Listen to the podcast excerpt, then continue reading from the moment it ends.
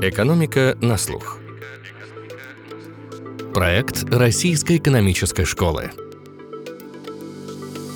Всем привет! Это специальный выпуск «Экономики на слух». С вами Филипп Стеркин, я редактор подкаста «Рэш». Как сегодня выглядит карьера экономиста-ученого? Об этом на просветительских днях «Рэш» мы беседовали в прямом эфире с тремя выпускниками школы. Два из них уже состоявшиеся ученые с мировым именем. Это научный руководитель «Рэш» и профессор университета Помпео Фабра Рубен Яниколопов и профессор Массачусетского технологического института Анна Микушева. Третья участница нашего подкаста Анна Щеткина, которая учится на PhD-программе у Ортонской школы бизнеса при Пенсильвании Пенсильванском университете, и у нее будет двойная роль. Кстати, чтобы не запутать слушателей, я буду называть ее Аней. Что меняется в работе экономиста? Как выбрать университет? Как сохранить мотивацию заниматься наукой после получения пожизненного профессора? И насколько правильно устроена система стимулов в экономической науке? Об этом и не только в нашем подкасте. Хочу еще заметить, что это сокращенная версия беседы. Полную запись всех встреч с профессорами, друзьями и выпускниками РЭШ во время просветительских дней в декабре вы можете посмотреть на портале РЭШ guru.nes.ru. Я хотел бы начать с такого блиц-опроса, если широкими мазками, то что сейчас меняется в работе ученого экономиста? Какими навыками он должен обладать и как вот меняются эти требования, ну, допустим, если сравнивать с тем, что было 5 лет назад, 10 лет назад, ну, то есть чтобы понять, насколько стремительно все меняется. И, Анна, давайте вот мы начнем с вас. Мне кажется, что есть два глобальных тренда сейчас. За последние 5-10 лет а совершенно очевидно они присутствуют. Первый — это наука становится более техничной, и происходит много исследований, которые на пересечении наук. Мы все больше используем методов из а, машинного обучения, из статистики, из operational research, из computer science. А второй большой тренд, он связан, на мой взгляд, с появлением первых лабораторий, первых групп ученых и первых таких групповых исследований. До сей поры экономика, когда я характеризую, что такое экономика, я всегда говорю, что это индивидуальный спорт. В том смысле, что каждый сам за себя, а большинство статей имеет очень маленькое количество соавторов. Но вот это кажется, что меняется. Появляются первые большие группы и первые большие лаборатории. На мой взгляд, большое движение в сторону лабораторий идет из-за появления большого количества данных. Часто появляются в связи с этим задачи, которые не могут быть решены одним или двумя или тремя людьми совместно. Нужны молодые, может быть, новые, младшие научные сотрудники, скажем так. Когда приходят данные, их надо чистить, прежде чем их можно применять для исследований. И вот тогда получается необходимость в найме младшего научного, научного персонала. Рубен, Аня, что добавите в копилку экономистов? Я абсолютно согласен, что вот это основные тренды. Мне кажется, что наука становится более, ну, если брать на горизонте там 30 скорее лет, больше эмпирическая становится, гораздо больше данных и новых, а, абсолютно разного типа данных. Благодаря развитию, технологическому развитию, это за пределами экономики, становятся новые абсолютно данные, это очень высокочастотные данные по покупкам, например, каких-то в онлайне, и совершенно новые типы данных, визуальные данные, такие как спутниковые снимки, сейчас становятся гораздо более распространенными, очень активно используются именно в экономике и так далее. И вот именно тот факт, что все скроется вокруг данных, данные становятся очень разнообразными, и в том числе приходят из других дисциплин, это один из тех факторов, которые приводят к тому, что становятся такие вот лабораторные работы с большим количеством людей, в том числе из разных совершенно других дисциплин, а, становятся все более и более заметными в экономике как такой ну, магистральный тренд. Мне, наверное, немного сложно судить, что изменилось в экономической науке за последние 10 лет, потому что 10 лет назад я никакой экономикой не занималась, я была в школе, но из того, что я слышала, действительно то, что Анна сказала, это абсолютная правда. Если раньше можно было получить работу как молодому профессору, просто делать какие-то интересные исследования с какой-то замечательной экономической интуицией, даже если это было что-то не очень сложное, то сейчас, получая работу, нужно обязательно продемонстрировать технические навыки очень высокого уровня. Как экономисту нужно хорошо знать математику, нужно хорошо разбираться в эконометрике, нужно хорошо знать программирование, и без этого сейчас вообще уже никак. Скажите, а как выглядит сейчас путь экономиста в науке и что меняется на этом пути? Ну, и сколько лет э, занимает этот путь до желанной цели пожизненный профессор, когда можно уже, во всяком случае, так выдохнуть и глотнуть свободу? Это вопрос, конечно, к вам, Анна и Рубен, как профессора, прошли уже этот путь. Ну, наверное, я начну отвечать. А когда мы с Рубеном начинали, мы на самом деле одноклассники в РЭШ были, то а, было стандартно, когда мы приехали оба в Гарвард, наши одноклассники в Гарварде были моложе нас. Большинство из них, подавляющее большинство, пришло на PhD-программу прямо с колледжа то есть им было примерно 21 год в среднем. И стандартная программа PhD занимала примерно 5 лет. Это было доминантным временем выхода на рынок 5 лет. После 5 лет на PhD-программе люди получали tenure track position, то есть первую профессорскую позицию, на которой находились 7-8 лет, и при хорошем стечении обстоятельств через 7-8 лет становились пожизненными профессорами. Сейчас это все бесконечно удлинилось. С одной стороны, мы видим, что люди, которые начинают PhD-программу в среднем примерно на 2 года старше, по разным причинам. Многие проходят через то, что называется сейчас предок. Предок — это некоторый исследовательский опыт в какой-то лаборатории. Некоторые люди стараются получить какой-то жизненный опыт, немного опыт работы или опыт путешествий, и поэтому все это немножко откладывается. PhD-программа стала длиннее. Сейчас уже практически невозможно найти людей на рынке, которые вышли после пяти лет. Подавляющее большинство выходит после шести. И на самом деле мы уже видим тех, кто выходит после семи. После этого огромное количество выпускников не стартует на track. Очень большой тренд сейчас — это постдоки. Постдоки бывают двух типов. Один тип — это те люди, которые пошли на рынок и не нашли первой профессорской позиции или не нашли первой профессорской позиции, которые они хотели бы, то есть которые, им кажется, соответствуют их уровню. И они хотят взять пару лет, чтобы увеличить свое резюме и получить лучший шанс. Но есть также и на верхнем звездном уровне тоже. Там получаются такие постдоки, которые больше выглядят как награды. То есть люди получают первую tenure track position, но они не начинают ее сразу, а идут на два года чтобы заниматься исследованиями. Им кто-то это оплачивает. В основном это факультеты или какие-то фонды. И в основном это сильно выглядит как награда. После того, как все начинают позже свой теньер-трек. Время на теньер-треке осталось примерно то же самое, 7-8 лет до пожизненного профессора. Таким образом, мы видим, что жизнь растянулась. Это нормально. Вся жизнь растянулась. Вы видите, что вокруг вас люди начинают позже жениться,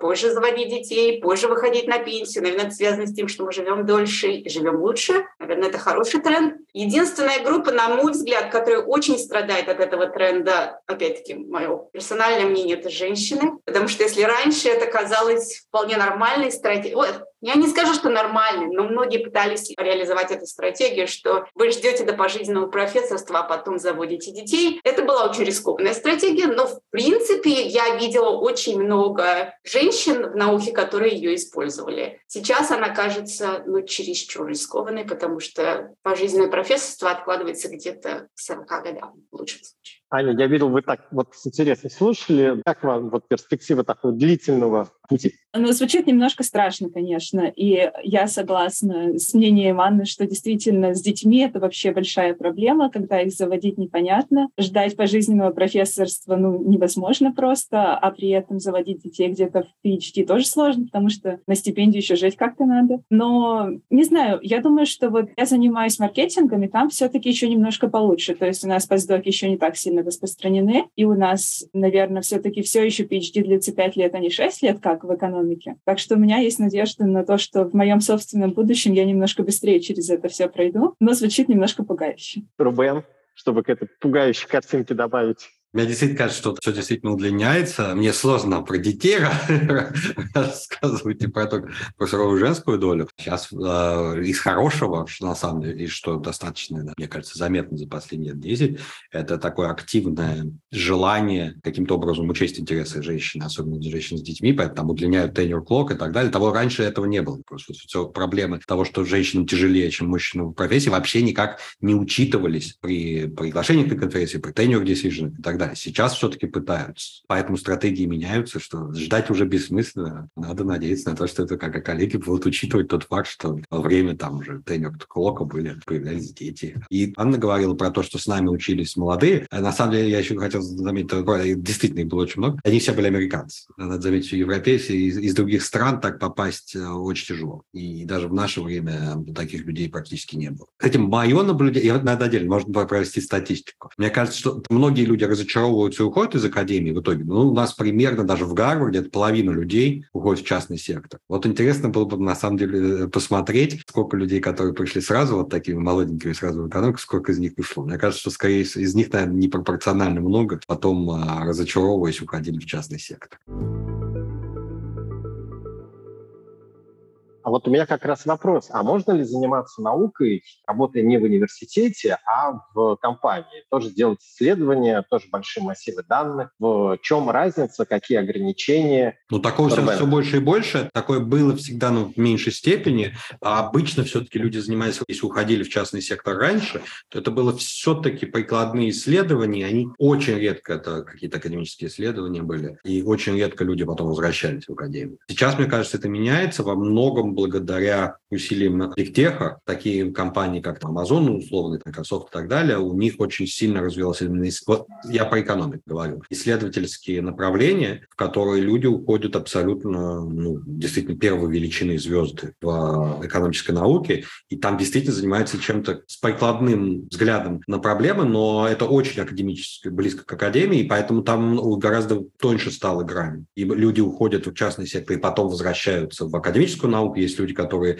уходят из академической позиции на несколько лет и возвращаются потом обратно на академические позиции. С такого рода исследованиями прикладными мне знакомы только вот такие, это прежде всего компании Big Tech, плюс такие Uber и так далее, все-таки ну, технологические компании. Это нечто новое. Такого раньше не было, и такое сейчас все более и больше распространено. У нас вот как раз сейчас идет рынок труда для молодых профессоров в маркетинге, и у нас два человека, которые получают действительно отличные работы. Вот одна девушка получила офер из Стэнфорда, Гарварда, другой получил офер из Дюкона, и оба они проработали последние пять лет в индустрии, и они отлично себя чувствуют, и мне кажется, что какое-то время назад такого не было, но сейчас люди однозначно начинают возвращаться из индустрии в академию. Анна, на мой взгляд, для профессоров, для тех, кто имеет жизненные позиции, появилась возможность уходить на год-два технологичной компании, потому что, с одной стороны, университеты позволяют творчески отпуска или sabbaticals, а с другой стороны, очень легко относятся к идее, что вы можете взять год или два за свой счет, уйти поработать в техкомпанию. В моем понимании, с техкомпаниями есть сложность, не все можно напечатать, не, нельзя, в общем-то, публиковаться, потому что у них есть очень большие ограничения по данным. И, в принципе, принципе, они не заточены на то, чтобы публиковать а, научные исследования. Но как опыт, без сомнения, такое есть.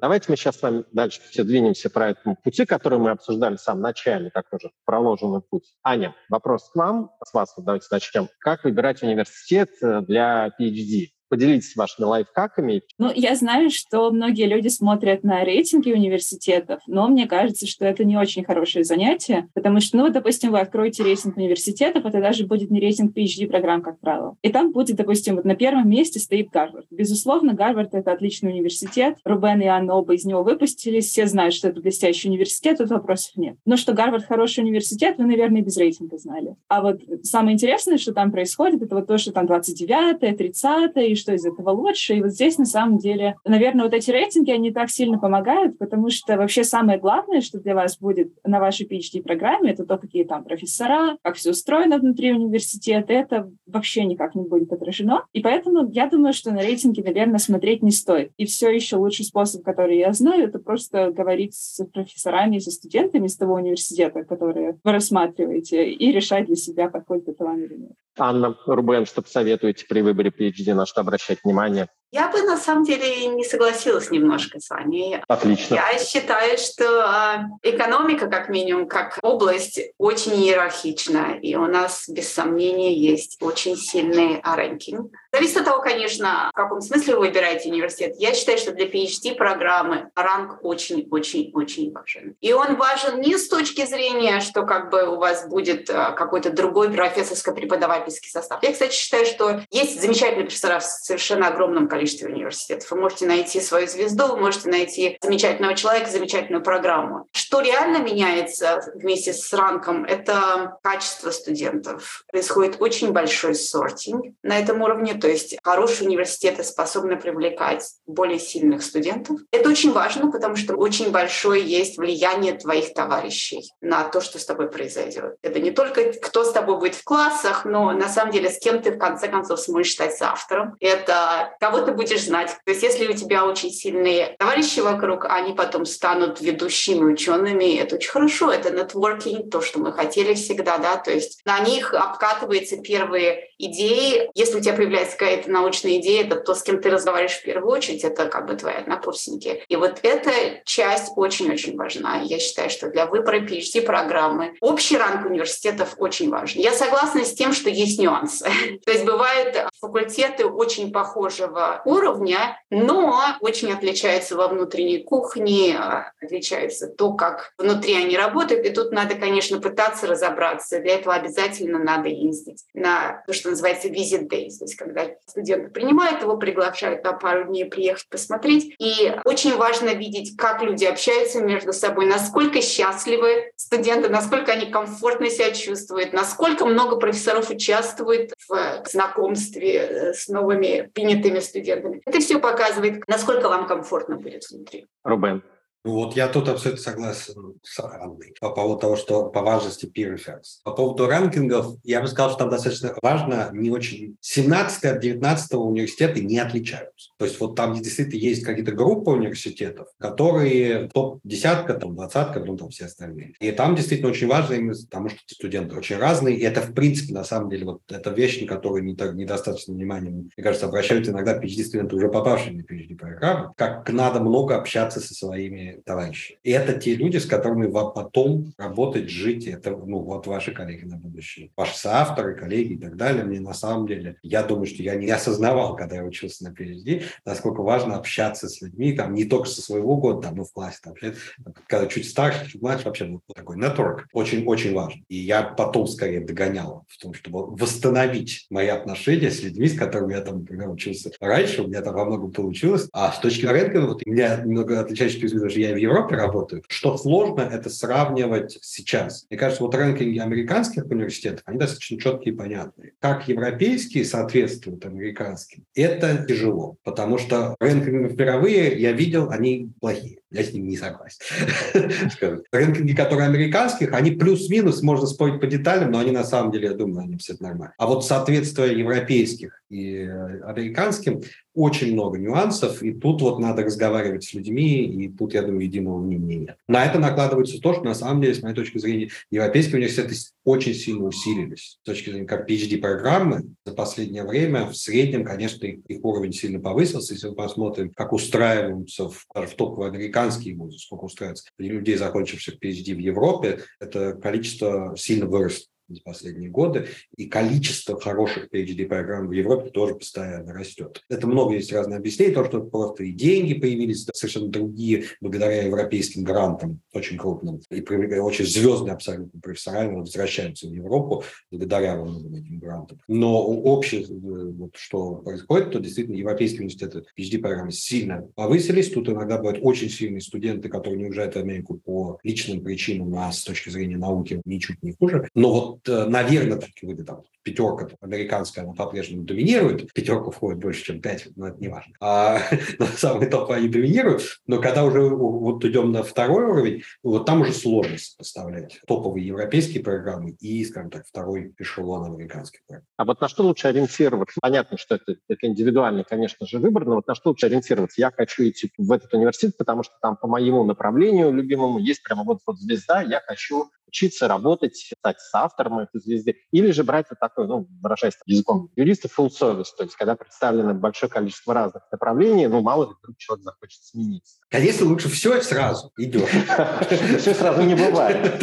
Да, лучше веди там первую топ-пятерку. Там будут все суперпрофессора по всем направлениям. Замечательно. А, то все-таки все сразу бывает, да, хорошо. А, ну, но не у всех. А понимаете, осталось уговорить дочку Рокфеллера. Не так много людей э, идет в топ за возьмут. Поэтому если вас берут в топ-5 Америки, не надо ни о чем думать. Таких людей немного, которые выбирают между MIT, Стэнфордом, там, Гарвардом. Уже можно там выпендриваться и говорить, что у вас личные предпочтения, вам больше нравится стиль там и так далее. Ну, дай бог каждому такие проблемы. Все-таки обычно выбор достаточно проще. Где-то там, топовый университет, надо идти в топовый университет.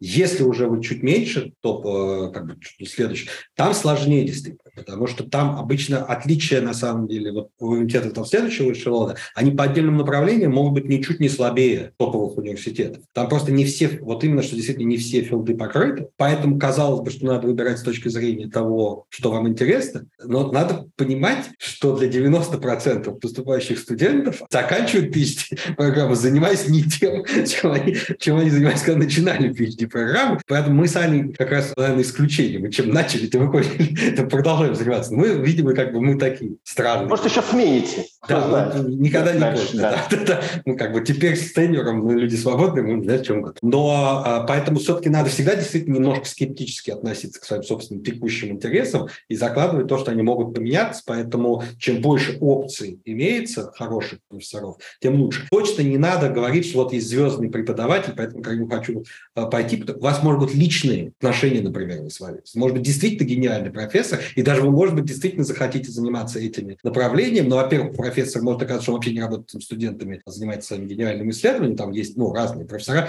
много, очень сильно отличаются потому, сколько они внимания студентам уделяют. А во-вторых, действительно, очень в науке нашей, и любой, я думаю, личные отношения на самом деле играют огромную роль. Если у вас не сложится вот химия на уровне человеческом, ну, вы не сможете работать с человеком. Это относится и к научным руководителям, к соавторам, к студентам, тоже аналогично. Поэтому надо понимать, что риски, они разные, поэтому, конечно же, чем больше опций, тем лучше. Анна, а вот вы говорили, когда про внутреннюю атмосферу, да, можно как-то смотреть, то есть в одном да, университете может быть сильна внутренняя конкуренция, как в американских фирмах, и вот что убил, то и съел. А где-то может быть сильна командная работа, скорее кооперация. Вот как это понять, когда ты выбираешь? Можно ли ориентироваться на статьи профессоров, там, сколько у них соавторов, в том числе среди студентов? Без сомнения, разные факультеты имеют репутацию. Репутация — то, что очень легко сломать, как мы знаем, то, что очень тяжело построить, и то, что держится многие годы. И без сомнения, когда разговариваешь внутри академии, есть представление о том, где хорошо быть студентом, а где, наверное, ну так, наверное, не очень хорошо. И мы не будем называть имена, но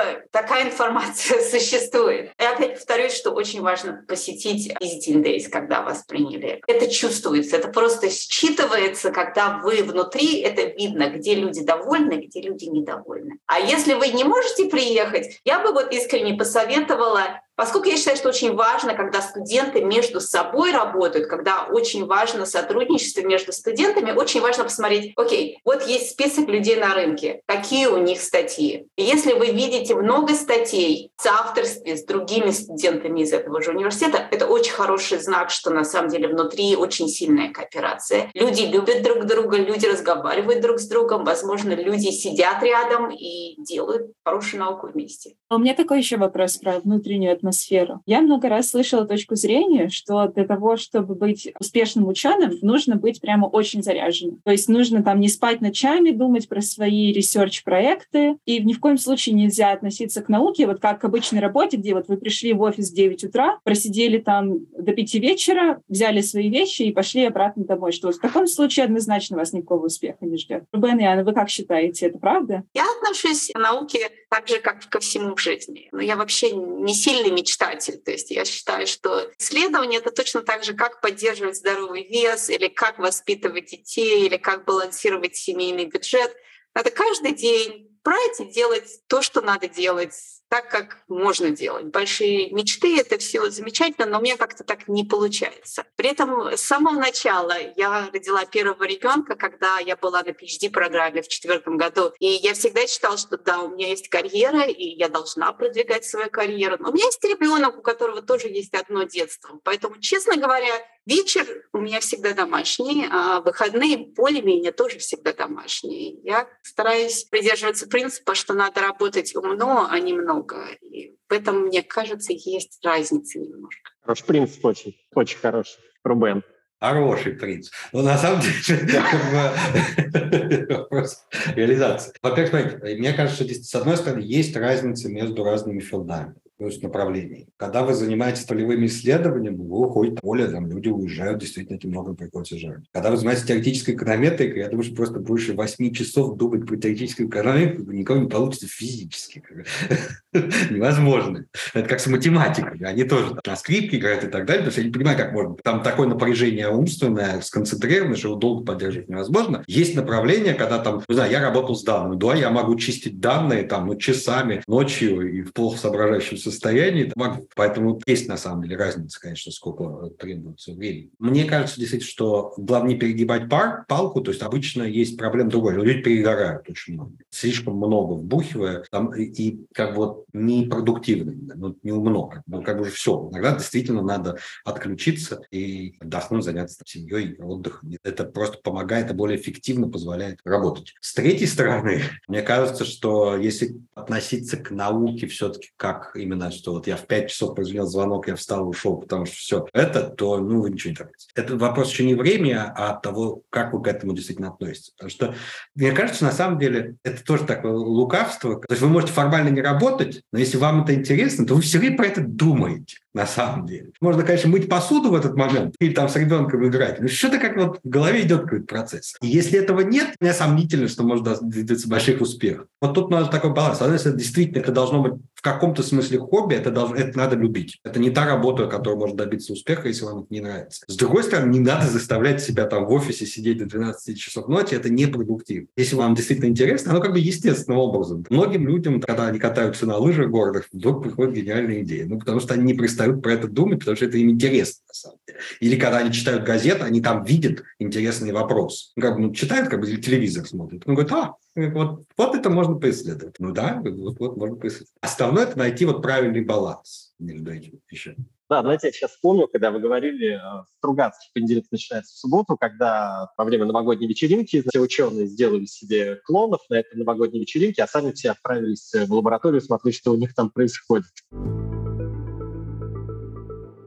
У меня, знаете, такой вопрос про возраст. Ученый может работать активно всю свою жизнь, но не все ученые этого делают, а заняв профессорскую позицию, позицию постоянного профессора, можно, собственно говоря, расслабиться. Я вот сейчас, чтобы подкрепить свой вопрос, обращусь к американскому экономисту, он экономист более чем взрослый, 43-го года рождения, э, Дэниел Хаммермеш. Он пишет, академическая наука для тех, кто близок к вершине, это очень легкое существование, минимальная нагрузка на преподавание, отсутствие требований к публикациям и зарплата, которая намного выше средней зарплаты в экономике. Зачем уходить на пенсию? Задает он вопрос. Вот эта система, как вам кажется, она не тормозит ли некоторым образом продвижение молодых ученых? Зачем уходить на пенсию? Рубен. На самом деле, как ректор РЭШ я не столкнулся с этим, с этой проблемой ввиду молодости профессорского состава. Но, конечно, я знаю, там я разговаривал с коллегами, я знаю, что бывает такая проблема. Давайте так разделить. Во-первых, есть такие ученые, которые, они там 80 лет работают конечно. продуктивнее многих 30-летних. Так что не надо... Вот эйджизм тоже тут... Но бывает проблема, которая... У нее есть официальный термин, называется deadwood. По-английски это люди, которые с тренером ничего уже не делают, выгнать их невозможно. Они преподают иногда там и так далее. И это действительно особенность на академическое устройство, что у них есть тренер, их, в принципе, нельзя выгнать, их выкупают, ну, потому что им предлагают в какой-то момент прийти там чер вашего департамента и сказать, смотри, можешь сейчас получить много денег, свой там пенсионный фонд или как-то по-другому, и ты уходишь на пенсию, и мы тебе добавим, доплатим, и ты получишь больше денег. Либо ты будешь продолжать мучить себя и окружающих, занимать чужое место, ну, тогда ну, будешь получать вот ровно столько, сколько. То есть, по сути, людей, ну, им дают материальные стимулы уйти на пенсию. Это не а, очень я... правильно устроено это, мне кажется, с точки зрения ну, стимулирования. Альтернатива какая? Не знаю. Вот. Это экономика. Мы выбираем лучшее из возможного. Даже лучшее возможное, оно не оптимальное. Но альтернативы, они как бы по факту выглядят еще хуже. Все-таки пока что я думаю, что все-таки есть консенсус, что институт тенера, у него все-таки больше плюсов, чем минус. Единственный способ избавиться от этой проблемы – это либо вводить жесткие возрастные ограничения, как в некоторых европейских странах, и ничему хорошему на самом деле это не приводит. Теряют очень хороших ученых, которые выезжают в другие страны и так далее, потому что обычно это не университеты вводят, а это на уровне государств. Мне кажется, что действительно вот альтернатива либо жесткий лимит, либо отсутствие тренера – это все хуже. А у меня такой еще А. вопрос про тенью. Как профессора сохраняют мотивацию после того, как они получили пожизненный контракт? Есть такой вопрос стандартный, что tenure track — это treatment или selection, такая экономическая шутка. Мы считаем, что есть понимание, что на самом деле это selection. То есть мы имеем такой процесс, в котором выживают только тех, кто по-настоящему будет заниматься наукой, неважно, что будет дальше. Но я хочу сказать, что на самом деле как мотивация для многих есть понятие влияния. Некоторые называют это властью, власть для меня слово такое негативное, скорее, коннотация, что я могу заставить кого-то сделать что-то, а влияние скорее положительное. То есть я могу кому-то помочь, могу помочь развить какое-то направление, я могу как-то позитивно оказать влияние на что-то. И когда ты получаешь тенер, ты в какой-то момент начинаешь понимать, что вот а у меня вдруг появилось влияние. Обычно влияние приходит с ответственности, то есть кто-то выбирает остановиться редактором журналов, тогда ты можешь определить, какие статьи будут публиковаться. Ты можешь начать больше заниматься менторством, научным руководством, тогда ты оказываешь влияние на новое поколение, которое растет. Существуют замечательные люди, как Рубен, которые решают развить какой-то институт или какую-то школу. В общем, у тебя есть много разных областей, в которые ты вдруг внезапно получаешь влияние. Еще есть такая вещь просто как peer pressure. Ты потом а общаешься ты потом с такими же тренер людьми, и как вот если они публикуются, ты нет, ты какие-то как, ну, как вот все серьезные люди, а ты нет. Ты пытаешься быть как, в каком-то смысле круче, чем твои коллеги и так далее. Это никуда не девается с тренером, может быть, даже еще хуже. Тебе как-то все еще больше хочется это доказать, просто там уже ставки как-то выше растут. Поэтому я думаю, что мотивация после тренера ну, не намного меньше. Я хочу поддержать Рубена и сказать, что импостер-синдром никуда не девается с получением тенера. Каждый из нас все равно считает, что ему дали жизненное правительство случайно, по ошибке, что вот в какой-то момент они все равно поймут, что я не настолько хорош. Вот если продолжать про пожизненного профессора, и вот сейчас, Рубен, вы про публикации сказали, у меня как раз вот вопрос есть на стыке этих двух вопросов. Может быть, такой немножко сложно сформулированный вопрос, но как раз вот успех экономиста, чтобы получить пожизненного профессора, нужно публиковаться в ведущих хороших журналах. То есть во многом это зависит от редакции, собственно, этих журналов «Успех». Вот тут у меня вот пара вопросов. Во-первых, есть ли в выборе этих редакций, вот то, о чем писал историк-экономист Джоэль Макир про науку, сильное сопротивление инновациям со стороны устоявшегося научного статус-кво. И еще я помню, в Клабхаусе Рэш Сергей Гуриев говорил, что порой приходится выбирать между важностью и актуальностью вопроса, который ты хочешь исследовать, и точностью метода, с помощью которых его можно исследовать. И выбор в пользу важности вопроса и актуальности, он может привести к тому, что экономист будет вынужден публиковаться не в топ-журналах, потому что у него нет каких-то, вот он не удовлетворяет их требований. А говорил он про свои работы с Трейсманом, но они оба уже более чем известные ученые, они могут себе позволить не гнаться за количеством публикаций. А молодым ученым как раз это нужно, о чем мы сейчас с вами говорили. И вот, опять же, количество публикаций, которые может быть ну, в этих журналах, оно ограничено. Так вот, вот насколько, вот, как вам кажется, вообще правильно устроена эта система, не искажаются ли стимулы для экономистов, что нужно выбрать то, что будет опубликовано, нужно публиковаться как можно больше, чтобы получить вот тенюр пожизненного профессора. Это зависит вообще во многом от выбора редакции, от позиции редакции. Рубен, как вам кажется? Как создать эту систему дизайн стимулов для ученого-экономиста? Нет, смотрите, во-первых, вы только что сказали одну из причин вообще, почему есть система тренера. Человек, когда есть тренер, он может уже заниматься тем, что он считает важным, даже если это может чуть меньше хуже с точки зрения публикации и так далее. Более рискованные вещи и так далее. Поэтому во многом это является рациональю за системой тренера. Потому что да, я могу уже, получивший термин, могу сказать, что, конечно, сейчас меня чуть меньше, сильно меньше специалистов, на самом деле, волнует, как меня публикуются статьи, меня больше волнует, как, какие статьи и что они написаны. Вообще, на самом деле, есть что-то хорошее. В экономике чуть меньше зависимость от суперзвездных ученых, подавляющая, потому что в экономике можно делать исследования с относительно маленькими бюджетами. Если сравнивать физикой, химией с естественными науками, где действительно есть царь, бог, господин, какой-то большой ученый, который добивает все гранты лаборатории, потому что там миллионы, миллионы долларов, но это очень большие деньги. И там все гораздо более сконцентрировано. В экономике все-таки, да, сейчас, если у вас есть большие деньги, вы можете, на самом деле, позволить себе лаборатории строить и так далее. Это помогает, но вы можете заниматься какими-то вещами, которые относительно как мало бюджет. И поэтому, на самом деле, вот какая-то такая конкуренция и незадавленность авторитетами, мне кажется, в экономике вот если сравнить с естественными науками, мы чуть более лучшей такой обстановке, и поэтому возможность где-то там сделать что-то, что кажется важным, даже если ваш научный руководитель согласен, у нас, у нас таких возможностей, мне кажется, все-таки больше. Это наша наука чуть более демократична. Ну, то есть вы, поэтому, то есть, значит, вы отчасти за свободы ушли из физики в экономику.